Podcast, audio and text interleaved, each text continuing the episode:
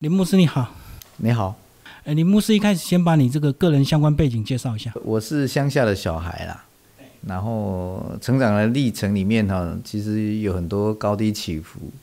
那其实后来这个人生是靠自己的努力啊，哦，嗯，就是我觉得人要靠自己努力，但是呢，到最后全部都垮了，啊，所以后来我就是靠自己的努力，就是五子登科嘛，哈。儿子啊，妻子啊，房子啊，哈，车子嘛，还有帽子，啊，就是缺了一点钱，但是就有帽子，还有呃博士后呃博士学位啊，后来这个也到了博士后研究啊，去内政部建筑研究所任职，哎啊，那这一路的过程里面，这个有很多的啊奇妙的带领呐，就超过我可以人生规划，我们常常会有人生规划的方向嘛。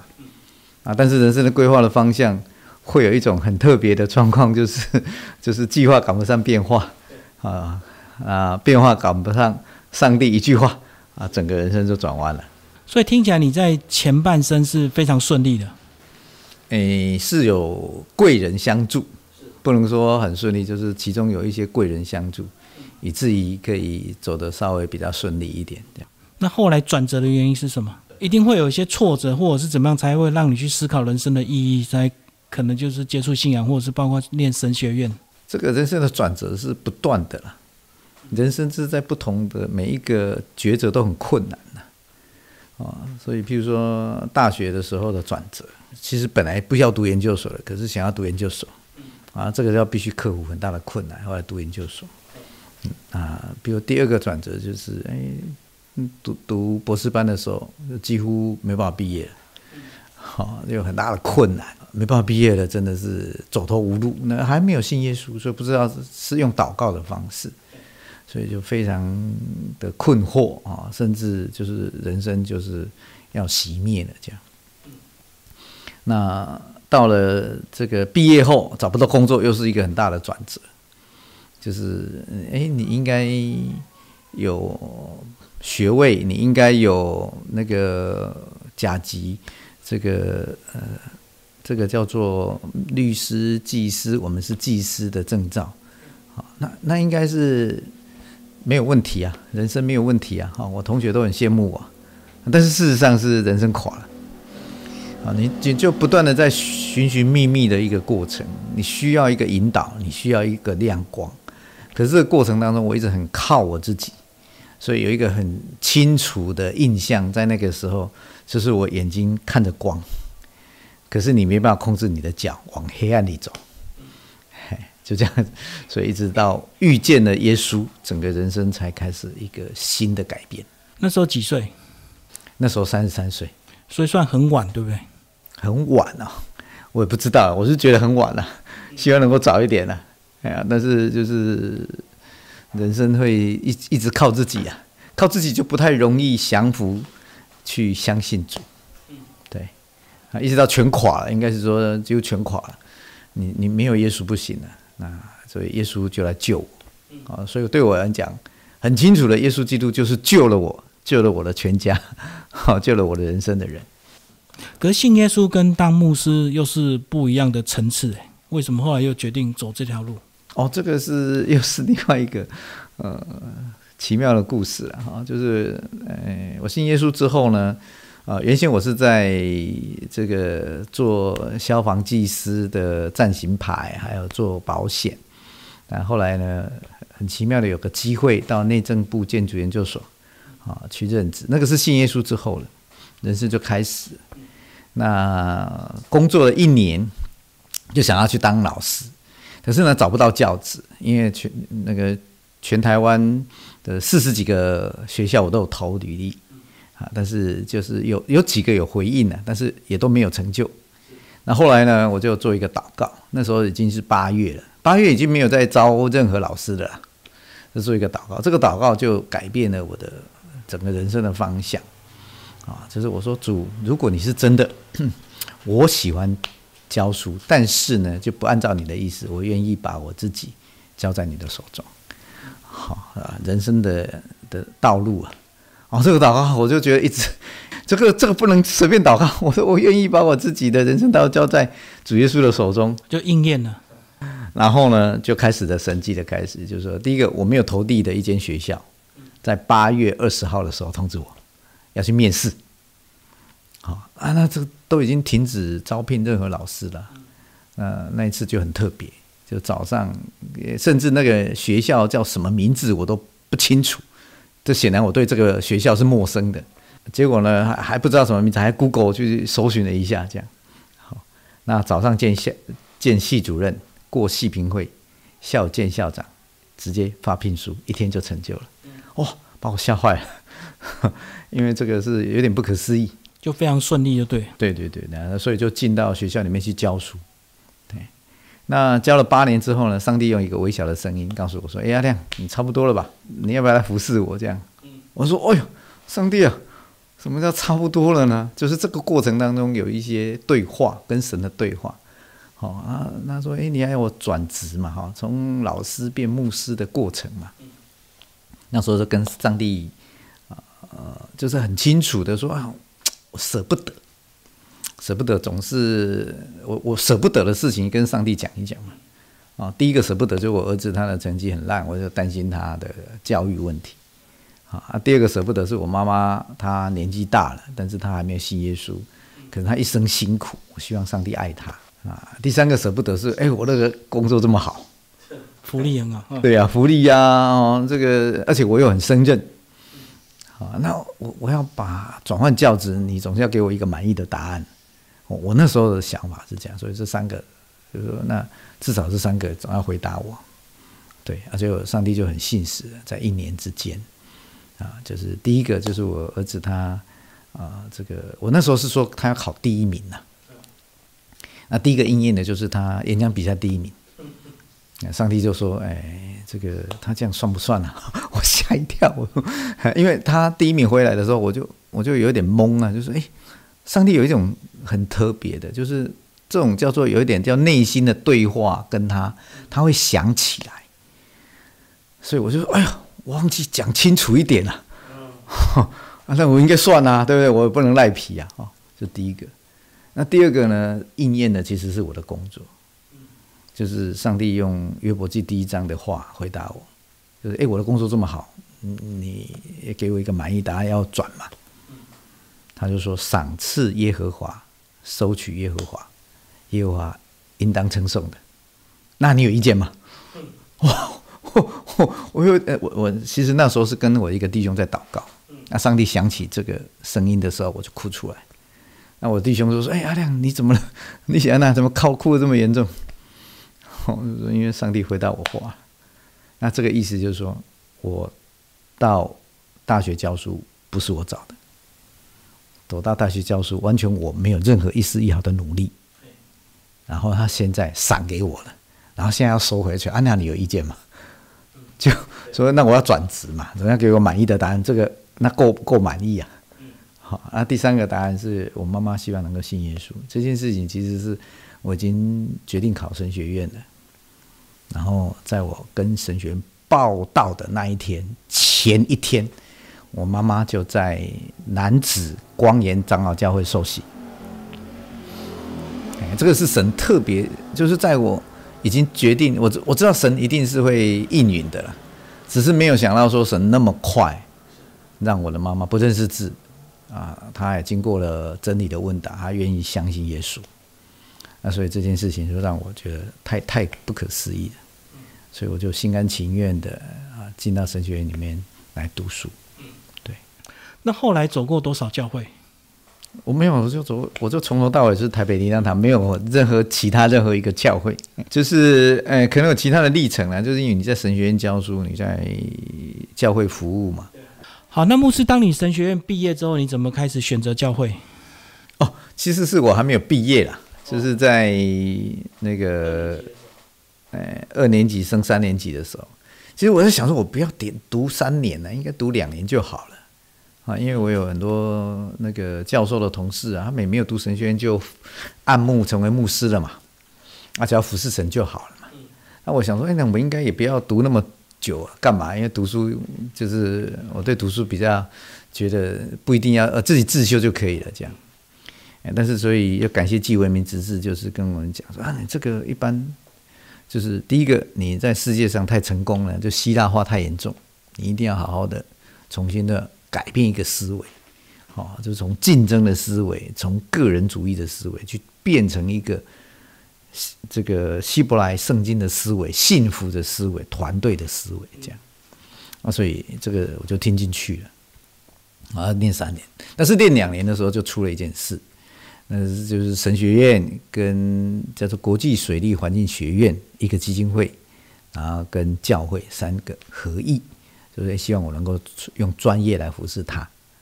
对，那所以神学院院长就打电话给我，阿亮，你就有一天半的考虑时间，吼，然后说，哎，你现在我们大家觉得说，哎，你很适合来服侍专业又服侍福音呐。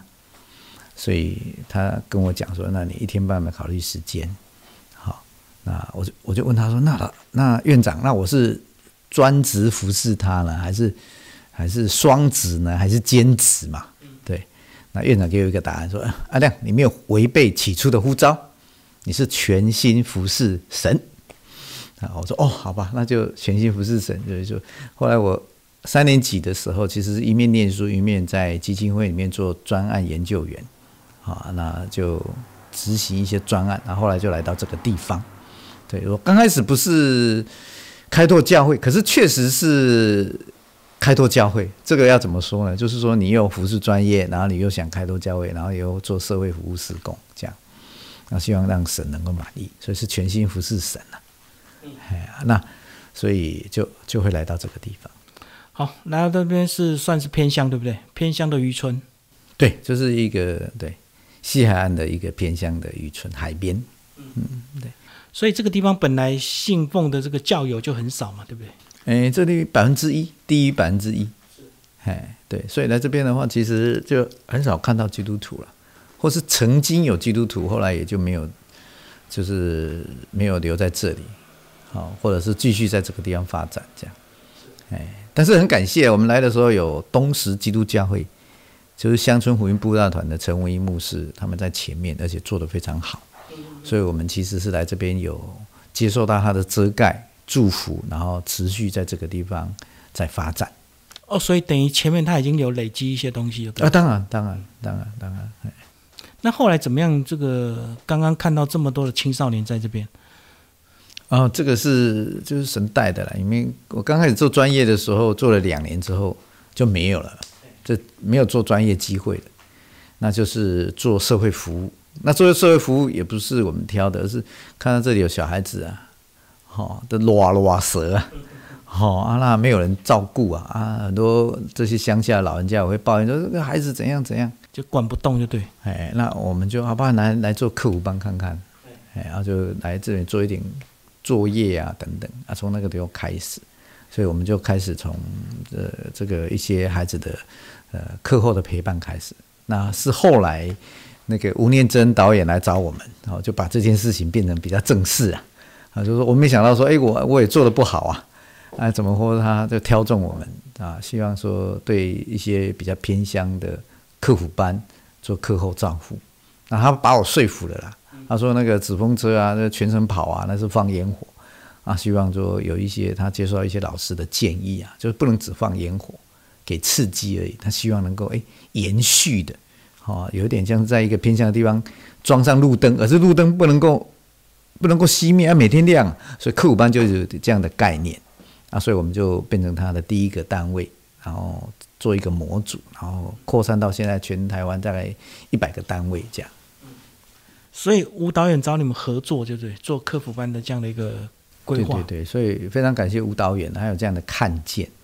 啊，然后去让很多的单位能够陪伴小孩，那我们就陪伴这些小孩啊，好，然后就一起长大。所以刚刚您看到了这些小孩，就是这样子一个机会，哎，慢慢慢慢陪伴起来的。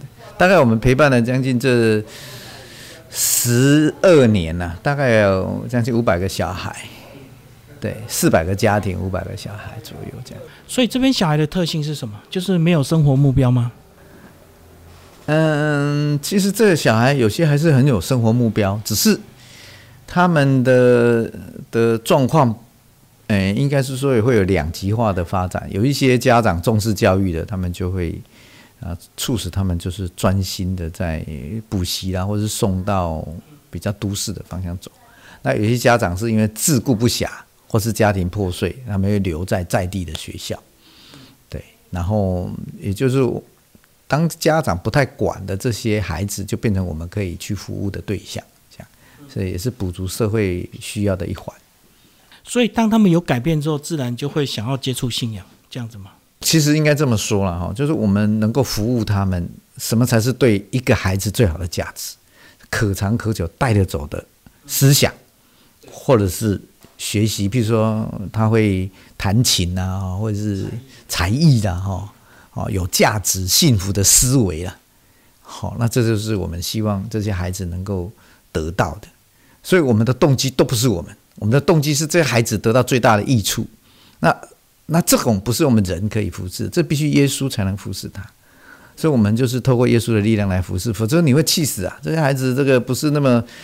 那个都是调皮捣蛋啊，很多很多问题啊，哦，那家长啊，孩子的那个真的是匪夷所思啊，我在都市没看过，所以在这个地方真的是充满了各样的奇妙的挑战，我每一个都要祷告，每一个孩子，每一个家长所面对的问题，我都要主啊，主耶稣，这是要怎么办的？主耶稣要这怎么办？哎，对，这带他们到教回来。所以你这样一晃眼就十几年过去了，对，一晃眼就十三年了。那应该跟社区也建立了一些感情吧？啊，对，当然了，我们这里都有很好的邻里。好，那你这个完全的这个投入东石这样子，一直到现在，然后随着你的这个另一半这样子，一直都在这边服务吗？对呀，对，对啊，对，这十三年都在这里啊。没有想过要换地方吗？哎，这个一个好问题调动好像是常态哎。对对对，那因为这个叫做呼召啦。哎，上帝给我们一句话啊：坐在黑暗的百姓看见了大光。坐在死荫之地的人有光发现照着他们，这是马太福音四章十六节他的意思是说，就说我来这个地方，我是被光照的，我是被照亮的人。那我要把耶稣这个光带到这个地方来，对啊。所以其实这个过程当中也有很多机会啦，哈，或者是什么可以到处跑啊，那些调动啊等等。其实没有，我就是就是台北天堂东石力量福音中心，没有没有任何的。起心动念跑到什么不同的单位，或是做什么事，所以你现在也很习惯这边的节奏。我看相对好像缓慢了很多哈。哎，对，乡下要去习惯它的节奏了。那其实我没有很缓慢了，但是就是其实是要慢下来，来跟随这个地方的节奏。这样，我看都市的很多教会，他们从礼拜一到礼拜天都满满的好多活动啊。是是是，那在这边是不是相对就慢了一点？对啊。相对慢了一点，但是也是一大堆，还是有就对。对对对，那人数少是不是相对就比较好运作？诶，人数少当然是会比较好运作啦。但是问题是，人数的那个里面的成员，他有各式各样问题的时候，你就充满了各样的意外的惊喜啊，跟意外的挑战呐。哎呀，他们不是。我我觉得这个地方要信耶稣，他的挑战比一般的更大。嘿，所以这样讲，有时候你还要帮忙他们处理家庭问题，对不对？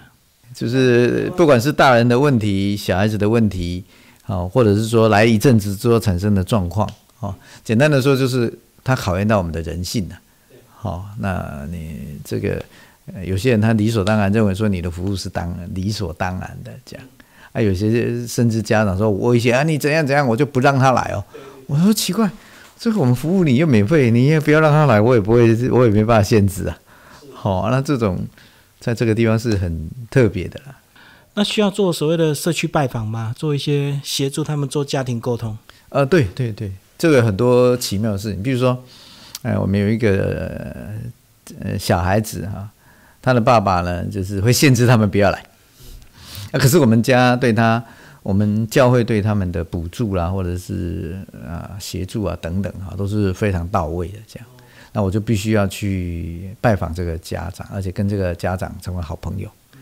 嘿啊，那个家长因为我不喝酒啊，啊这个家长喝酒，我带他我去找他的方式就是带了六瓶的那个呃那个啤酒请 啤酒啊带去给他啊，他常常要说啊，那你要留下来喝啊，我就没办法。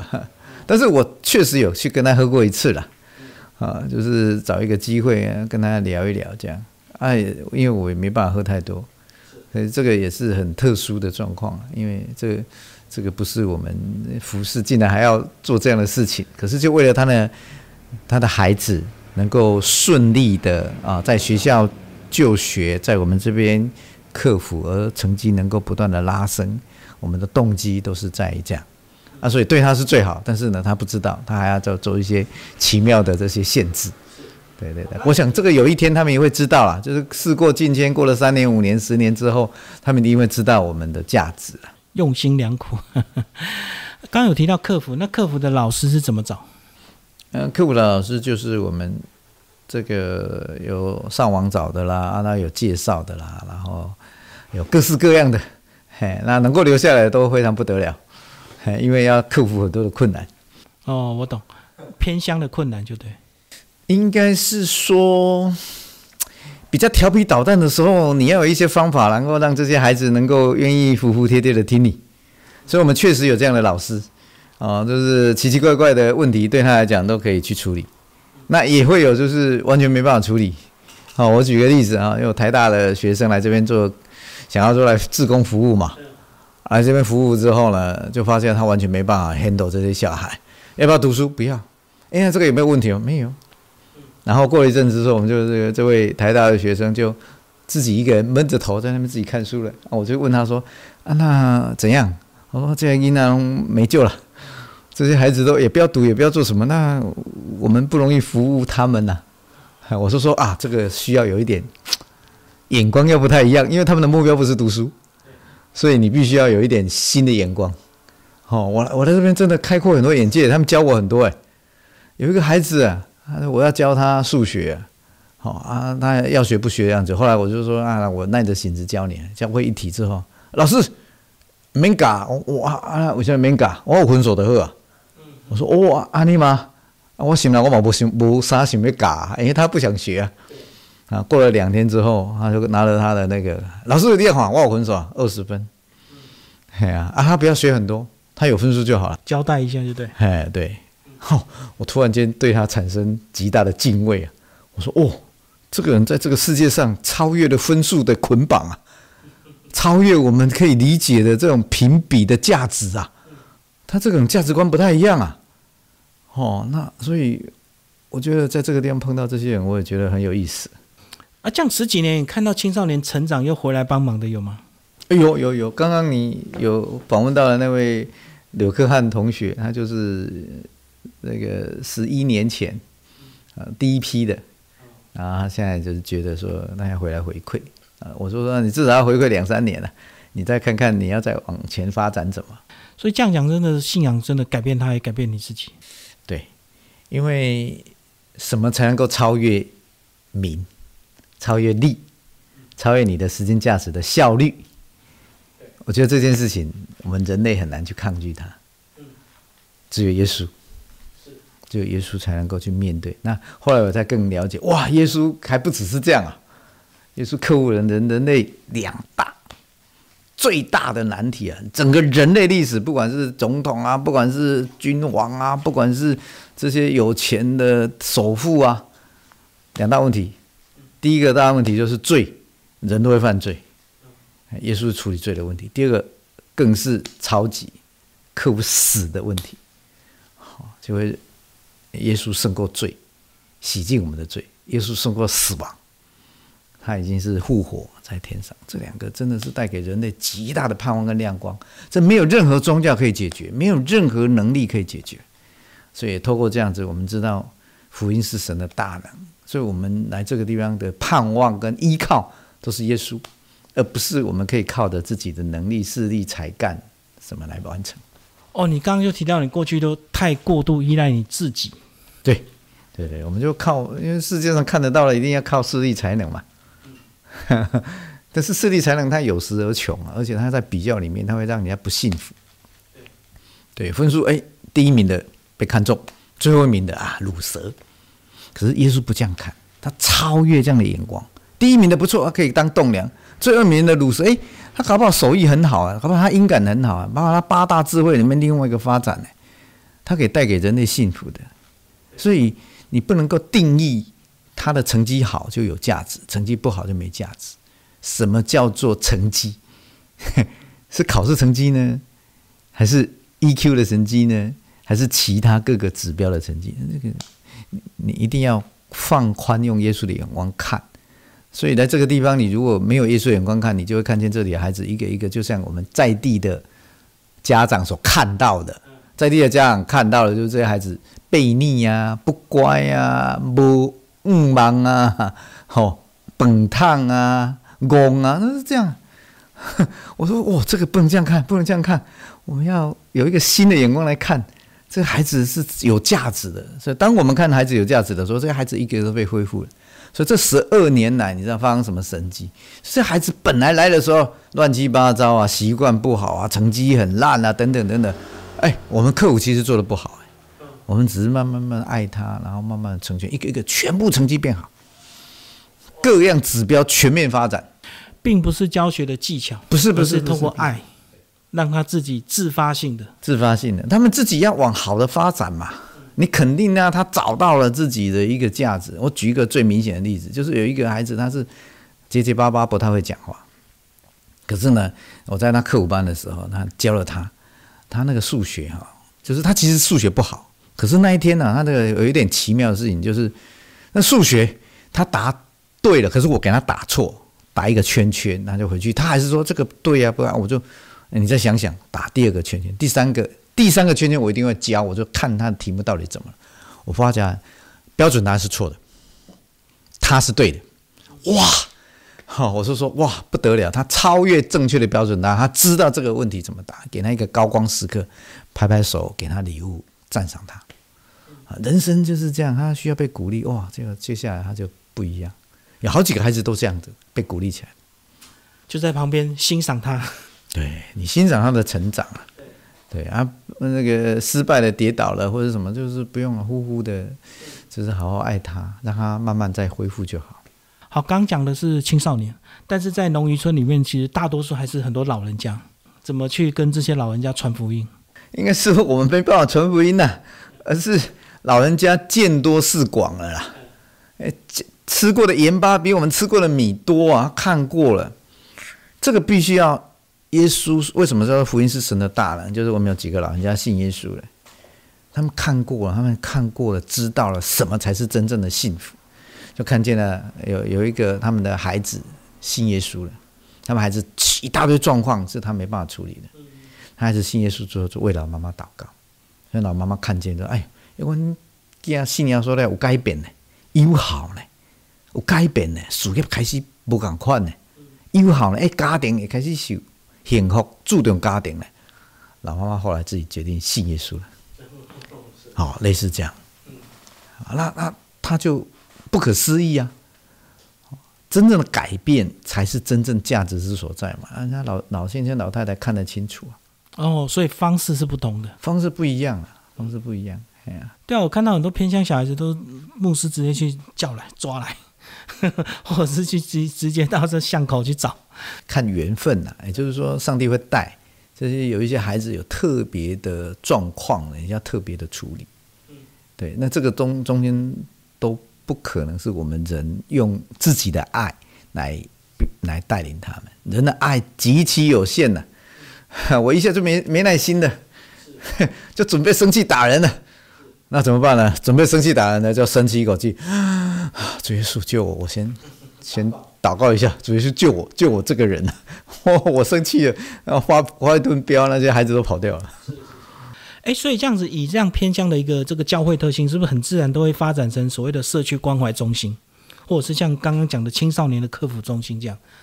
哎，不一定啊，可是大致上可以说自然而然比较偏向这样发展因为这个还是以需要为导向，哎，有这些乡村啊，孩子跟家长的需要，所以这个是自然而然。其实每个教会都会不一样了，每一个地方上帝有他不同的带领。对，所以这个是方式之一，就对。对对对，方式之一，方式之一。哎透过这样的一个需求，能够让他比较容易亲近教会嘛，自然耳濡目染之后，就可能会被影响。这样，对对对对对。那其实如果要比比较的话，就会很难去去面对。比如说，我们有小孩子就会问啊，我说啊，我信仰说拢不较好，人个无信仰说，你看家好有车有厝创啊会家你啊澎湃。好，他在比较里面，他就没有办法说啊，你信仰说不较好，我就直接跟他讲说哈。诶，他为什么那么好？我不太清楚啦。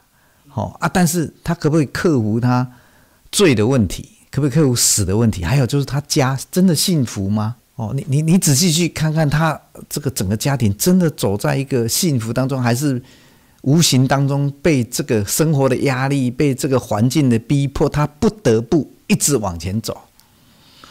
他没有一个安息。就是耶稣带给我们人类，除了死跟罪，这明显没有办法。还有另外一个是安息，安息就是烦劳苦担重担的人可以到我这里来，我就使他得安息。就你可以安心呢，可以好好的吃，好好的睡，然后好好的来让耶稣来爱我们呢。你不用做什么，啊，这个事情是你信耶稣有的很大的祝福跟权利啊。所以一信耶稣之后，不管你的境况是什么。比如说你还是欠债的，或者是你还是有很多状况，你还是做这个打零工的，可是你已经走在往耶稣的道路，就是幸福的道路走。所以我就很简单的跟这里的孩子，或者是这里的家长讲说：，我跟你讲，你有好命无？你若歹命，我用信仰说，信仰说简单就是好命。嘿，你若安尼。耶稣会甲你处理出，啊，伊就会回答我，啊，你耶稣会恕我这，恕我清，赐我借钱，要行无？我讲吼，这我是毋知影啦吼，但是吼，确实恕阮这，恕阮清，恕阮趁钱吼，趁无用，趁，